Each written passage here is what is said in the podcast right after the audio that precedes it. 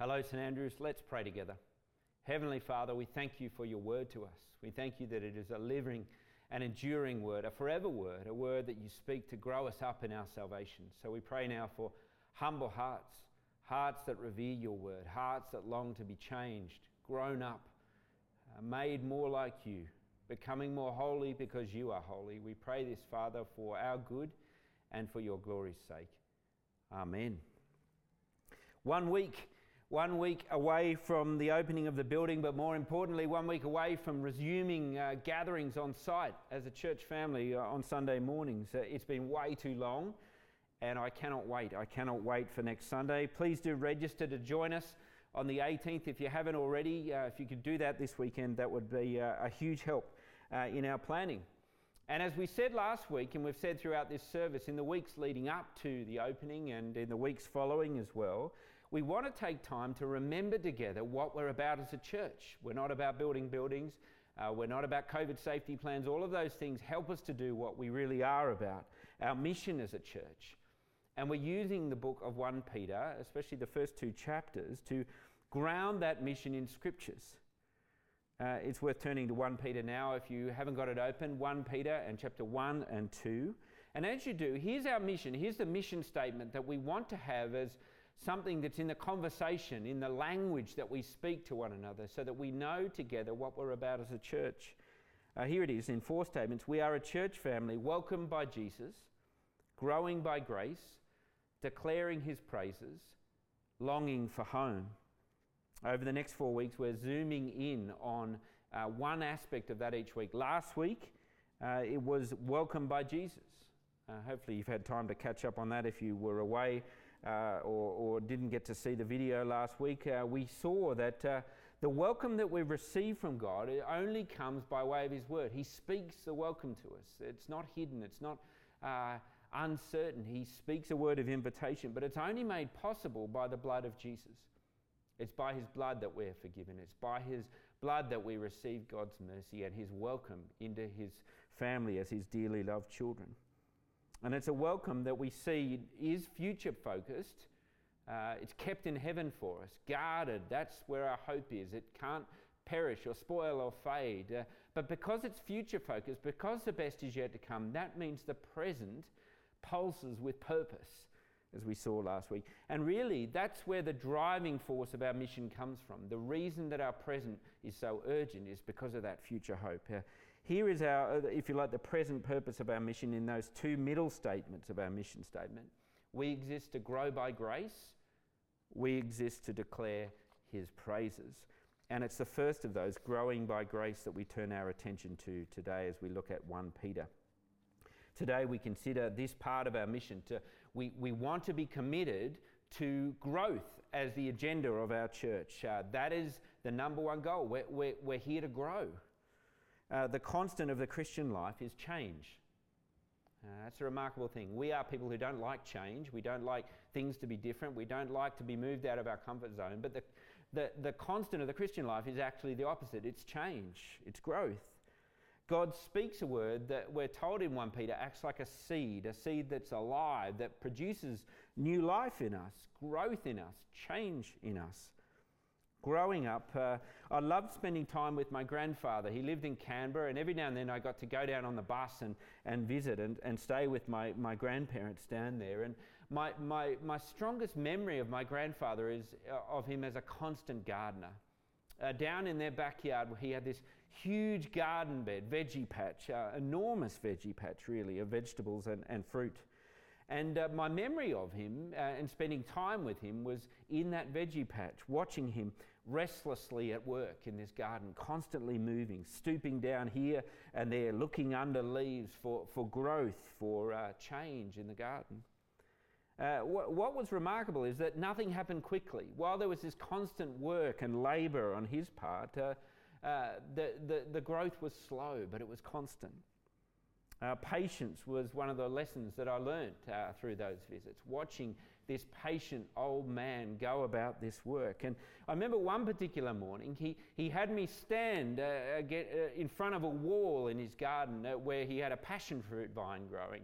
And what I didn't know at the time is that what was going to happen over that morning is the once in a lifetime growth of a, a passion fruit flower. It, it, flowers once and it flowers over the course of a day. And so there I was early in the morning watching as this passion fruit flower over a period of hours uh, rose and grew and, and, and blossomed before me.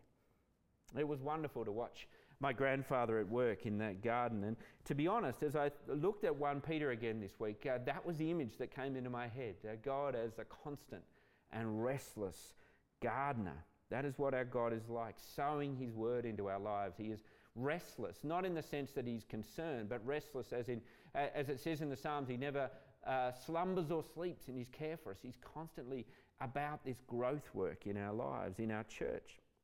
And 1 Peter says that this living seed that He plants in our lives is a radical change agent. In fact, the most radical change agent in this world. That's God's agenda for your life, for our life together as a church. Change, growing us up in salvation, as 1 Peter 2, verse 2 says. He, he wants to grow each of us. He wants to grow us together as a church. That's our mission, growing by grace. That's lining ourselves up with God's purpose. And 1 Peter uses a, a picture of a growing family uh, to show us what that looks like, what this mission would involve. So let's think about that together the idea of it being a growing family. I wonder when you tell people who you are in life, uh, how you describe yourself. What, what's your um, most basic identity marker? What, what, are the things that you would say of yourself that says, This is who I am? Perhaps it's your job. Uh, uh, perhaps it's your cultural background. Perhaps it's achievements that you've made. Perhaps it's your own immediate family. Uh, who are you in this world? Who, who, who do you describe yourself as? Well, the Bible's answer is this you are a child of God. That's your fundamental identity. And you're not an only child either. You are part of God's family. That's why He welcomed you, welcomed you to be part of His family. Do you see it there in um, chapter 2, verse 1? You've been born by faith in God's living word about His Son, the Son who shed His blood to bring you into this new life, into this family. You've been born into a family by that precious blood, born into that family by hearing and receiving this word that He speaks by faith. And around you, well, especially from next week as we physically gather, around you in our church are your blood relatives. I wonder if you thought of it that way. Our bonds of uh, family are incredibly strong, aren't they? I love my family. And my first impulse in those early weeks and months of lockdown, when we were finally allowed some freedoms to, to go beyond our immediate area, was to go and see my family, to see them again, to not just to hear them on the phone or some Zoom call, but to actually see them face to face.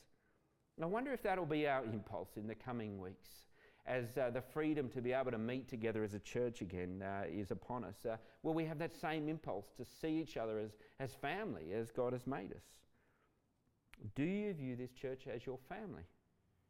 Uh, Jesus makes the remarkable claim in the Gospels uh, when his own family are outside, his nuclear family are outside uh, the door of uh, where he's teaching, and, and they say, Your family want, to go, uh, want you to go and see them. And he says, No, no, no. Speaking of his disciples, speaking of the church, he says, This is my family. This is my immediate family. This is my nuclear family. I wonder how that sits with you, that idea that this is your primary family now, that you have come to faith in Jesus. You know, from time to time, I, I do hear the sentiment that that uh, from, from folk, I'm not particularly close to anyone in church. Uh, it's not like that for me because there's no one really like me at church, or, or be- I've got plenty of con- connections with family and friends. I, I don't really need that sort of thing from this group. That's not why I'm here. And so, connection to church can be, well, more distant and more about convenience.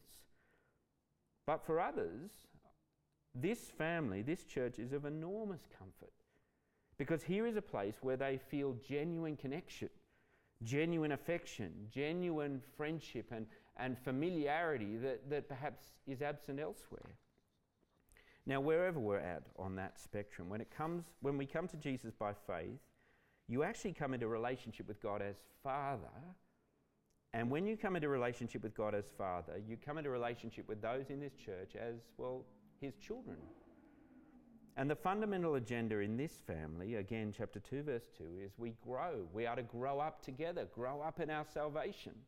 It's, it's a brilliant picture, really. Uh, you know, uh, I wonder if you had this uh, growing up in your family. In my family, we had on the back of one of the doors in, in one of the bedrooms a growth chart, little pencil marks on the, on the door to say how tall each of us were growing. And there was no comparison in it. It was just exciting to see the progress over time. Well, that's the picture here of us as a church. We're, we're a family, a multi generational family with, with an enormous growth chart. We're all looking and watching and hoping and, and, and, and longing to see growth in one another. Is that how you view our church? Uh, we're a church family. And how do we grow? Well, again, chapter 2, verse 2 we grow as any newborn does by drinking milk. Uh, it's very simple, isn't it? The picture there. But, but what milk? Well, the milk it talks about there is spiritual milk. What's this spiritual milk that grows us? Well, uh, the spiritual milk by which God grows his children is his word to us. Uh, uh, Peter loves mixed metaphors, so that, that's what he does here. He, one minute he's talking about milk, the next minute he's talking about a word that is a seed planted in a garden. The, the metaphors are all over the place, but they all point to the same thing growth. It's described as a living seed planted in us. You see it 1 verse 23. For you have been born again, not of perishable seed, but of imperishable through the living and enduring Word of God. This imperishable seed, His Word, He plants in us, in our lives to grow us up. And how do we grow as Christians? We grow the same way we were born in the first place. We were born, verse 23, by the living Word of God. But verse 24 of chapter 1, it's an enduring word. It's a, it lasts, it keeps going, it's a forever word, it keeps growing in us. How? Well, it's very simple. Verse 25, it's by, when it's preached to us, when we hear it. And don't be put off by that word preach. Don't think that the only way you can grow as a Christian is when a minister is standing behind a pulpit like me right now and, and preaching a word, that that's how we grow. That's how we receive spiritual milk. The actual word preached here is more general than that. It's to announce, to, to speak, to proclaim, to actually, the word is to evangelize, to, to remind each other of the word about the Lord Jesus. It is a whole church activity, this proclamation, this evangelism, this announcing. And it's in lots of contexts, all across the garden of our church family. I wonder if you view our church that way. If growth is the basic agenda of God's family, then the basic activity of our church has to be this speaking of the word. Let me say that again because it's pretty much the key sentence. If you've been asleep up till now and you're about to go to sleep again, here it is. If growth is the basic agenda of God's family, then the basic activity of this church is speaking this word to each other. And again, don't think just pulpits, think all contexts. Think Sundays, yes, the sermon. Of course, that's one of the places where we will grow. Come to a sermon expecting growth, expecting to be changed, expecting to have this word sown into your life. And think about that as, as we start to gather again about the whole service, about the songs. We can't sing them at the moment, but you can still hear the words and let them dwell richly in you. Come expecting to do that. And in the conversations that we have with one another, uh, expect to hear forever words, life, living words from God on the lips of your brothers and sisters. Now, that's hard to do at present because we're not meant to mingle for too long. So, also think about this context our small groups, where we can mingle in houses in small groups. We, we want the word that we hear on Sunday to follow us into the week. So, go to your group expecting to hear that word on the lips of your brothers and sisters, expecting to speak it to your brothers and sisters. And not just in our small groups, but in conversations along the way, not just in these formal moments of Sundays and small groups, but in each other's homes, in conversations over the phone, at the school gate, or wherever you might see people, via text messages, you name it. Let us be a church that speaks this living and enduring and growing word into each other's lives. That's our mission. But, and don't miss this, because this is really important, how does this growth happen? Yes, part one is this we speak this word. The word is preached by us. That's part of how the growth happens. Here's part two the word is obeyed by us. Do you see how it works? The seed is sown, yes, but the ground has to receive it, has to be soft and receive it, accept it. Uh, look with me at 1 Peter. See this uh, written all through it. It's, it's impossible to miss. Uh, right back in verse 2 of chapter 1, we are told there that we've been called, we've been chosen for being part of his church, chosen for this purpose to be obedient to Jesus, to listen and obey this word. Uh, chapter 1, verse 14, we are to be obedient children as our Heavenly Father speaks. Chapter 1, verse 22, we are to obey the truth of His Word. This is really crucial to grasp. You can't receive Jesus as Saviour without also receiving Him as King, as Lord over your life. I wonder if you approach His Word that way as you hear His Word in the Scriptures, whether you approach it as a word from your King, a word that we are meant to humbly heed. Uh, in the words of Ecclesiastes, uh, to go near to listen rather than to speak, to go near to listen with a view to, uh, of obeying. Or one of my favourite passages in Luke 5, as, as Peter, who wrote this letter, is out on a little boat with Jesus, and Jesus commands him to, to fish on the other side. He simply says this uh, Because you say it, I'll do it. Do you approach His word that way? Because you say it, Lord, because you're my King, because you're good, because I know your purposes, I trust you, and so I'm going to obey you. But it's hard to obey, isn't it? Because we have stubborn hearts, even with our new birth, even uh, being part of this family, we're stubborn. It, is, as the poet W.H. Auden said, we would rather be ruined than changed. I wonder if you know that of yourself. You hear his word, you hear the call for change. We'd rather be ruined sometimes than changed. But growth is our purpose, it's our mission, it's the agenda of this place. Uh, and growth is only possible by obedience to Jesus. And so, what does growth look like? Uh, well, the first thing to notice is that any growth for a church, any growth for an individual Christian is miraculous. It's not something we do by our efforts and energies. Uh, this is not about moralism, it's about God's mercy. Uh, there's a lot of talk in our culture at the moment, I think, about the idea of a growth mindset. I wonder if you've heard that phrase. It's, it's big in education circles, it's big in workplaces. You need to have a growth mindset, not a fixed mindset. And th- there's a lot to commend it, isn't it? A growth mindset thinks change is possible, that we can develop, that we can grow, that we can adapt, that we can learn new things and try new things. And, and lots of that you'd say, yes, that's admirable.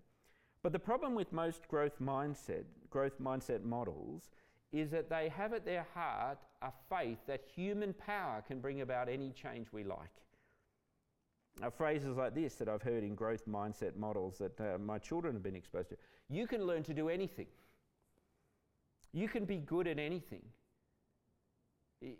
Just keep trying and you'll get the result that you're after. But while this has merit in it, merit in it, there's also delusion in it, isn't there? It's the logic in the end of a toddler wearing a cape who thinks they can fly. So, does that mean that the Bible doesn't advocate uh, growth mindset? Instead, it, it wants us to have a fixed mindset that uh, I can't grow I can't change, I, I'm stuck and I should just accept it? Well, yes. If it's up to you, yes, that's what the Bible would say. The, the change agenda that God actually calls on us as a church is not in us, it's not in our capacity. I wonder if you saw the change agenda uh, writ large in verse 15 of chapter 1. It says this here's the agenda in front of us just as He, that is God, just as He who called you is holy, so be holy in all you do. There's the toddler with the cape about to fly. You be holy as God is holy. And so it's not in us, but no, the Bible doesn't advocate a fixed mindset, a fatalistic mindset. We, we believe in a God who's present amongst us as a church, who's sovereign in our purposes and his agenda for us, and he's mighty in mercy. You, that garden that I used to visit with my, my grandfather, standing in front of that passion fruit flower, I stood there for hours watching this thing. It was spectacular, very slow, but, but spectacular. And as it began to grow and really blossom, my granny walked past and, and I said to her, how, does, how did it do that? Her answer, ah, well, that's where God comes in. And I want to say the same thing when it comes to growth. No, we are not those who advocate a fixed mindset that we can't grow, that we're stuck. Far from it. But that's where God comes in. So it is with all new life, not just flowers, but with the Christian life. Do you see it in our passage, chapter 1, verse 2? He sovereignly chose to give you life. He's in command of this change process. Chapter 1, verse 3, he did it by his great mercy through the resurrection of Jesus. You want, you want to change? How about death to life change? That's the sort of change business that our God is involved in. And then 1, verse 23, he calls you to life by a word that declares new life is possible by the blood of Jesus. He calls life that doesn't exist as uh, into life. And back to chapter 1 verse 2, do you see what he gives us? He gives us his spirit. He puts his spirit in us to continue to grow this new life in us, to grow us up to salvation. It's not in us, but it's in him, his spirit that is within us. What does growing up look like? Well, two things from verse 22 of chapter 1. Uh, it will look like this it will look like growing pure of heart, pure of soul, sorry, and full of heart. Pure of soul and full of heart, both in verse 22. Do you see them there? It's a great phrase, isn't it? Having had your souls made pure. Pure soul. That's what God is aiming for for your life. He wants your soul to be pure. He intends to renovate you through and through, not on the edges, the whole thing. I wonder if you have that view of God's work in your life the view of the change that he's planning to bring about. He, he's not acting on the periphery of your life, although uh, often that's how we view the impact that the things of God can have on our life. It's just on the edges. No, he's going for the very soul of who you are. And it, it's, he's not an adjunct uh, that's just an option that we can include if we have time. No, he's at the very soul of who you are and what you're about in this world. He intends to bring root and branch change to your life. And his word has the power to bring that about, and His Spirit dwelling in you has the power to bring that about. How? How does that change come about? Well, we're back to where we were before, verse 22 again. It is by obeying this word that our souls grow pure. Lining up our life with his purposes. Do you see it there in verse 14? That's what we're to do, to be holy as he is holy. Now, uh, Rion uh, is the guy in charge of the building project that we've had going on here as a church. And one of the uh, privileges I've had over the months of watching them at work is watching him, especially late of a day when the other workers have gone. Uh, he, he has amazing attention to detail. He just lining up last minute things and just perfecting little imperfections along the way. Just wants everything to be perfect because it's his work. It, it's his life's work, this sort of work. I wonder if you have that approach to hearing God's word and wanting to line up your life and attention to detail. Let us approach God's word like that. Because the goal he has for us is very grand. Remember it? Verse 15 and 16 Be holy as I am holy, says God. Uh, it's a grand agenda and it's well beyond our grasp, but, but it's not in doubt. That's the miracle of this. Uh, uh, Philippians 1 verse 6 puts it this way it says, He who began a good work in you will carry it through to completion. He's not just a restless gardener, he is a relentless gardener. He will finish the work. And the project described here in 1 Peter chapter 2 verse 1 and 2 is a process of emptying our lives of things and filling our lives with things. That, that emptying and filling, that's what it's about. do you see the pattern there? Chapter 2 verse 1. Therefore, rid yourselves of all malice, all deceit, hypocrisy, envy, and slander of every kind. Uh, it's just one of the examples that the New Testament gives us of getting rid of things. That's part of the growth process, pulling out the weeds. His word will keep doing that. It will keep calling us out of such things. And the more we obey His word and the more we have the Spirit help us, the more our souls are renovated. That's exciting, isn't it? You're being changed by this word and by the work of the Spirit in you.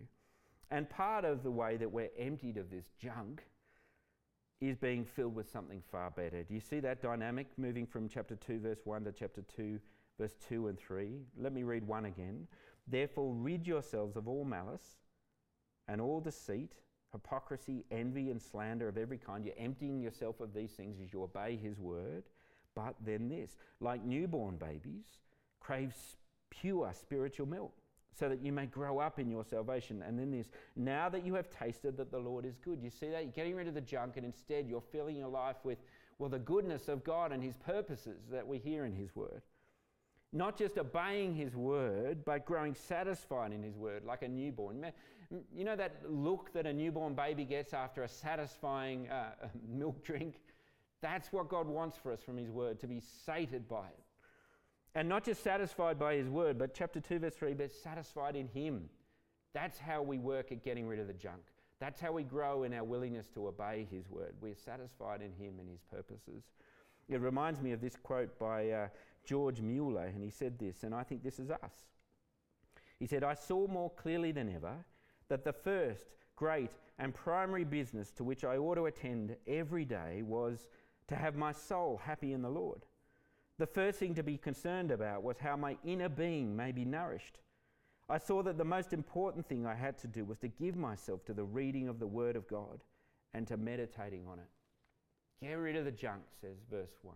Instead, feed on His Word, be satisfied in Him. And here's the thing, and we'll finish with this the more we are satisfied in His Word, satisfied by His goodness, His mercy to us, His future hope for us, the more another clear sign of growth will start to be seen in our church. Not just pure souls, but full hearts.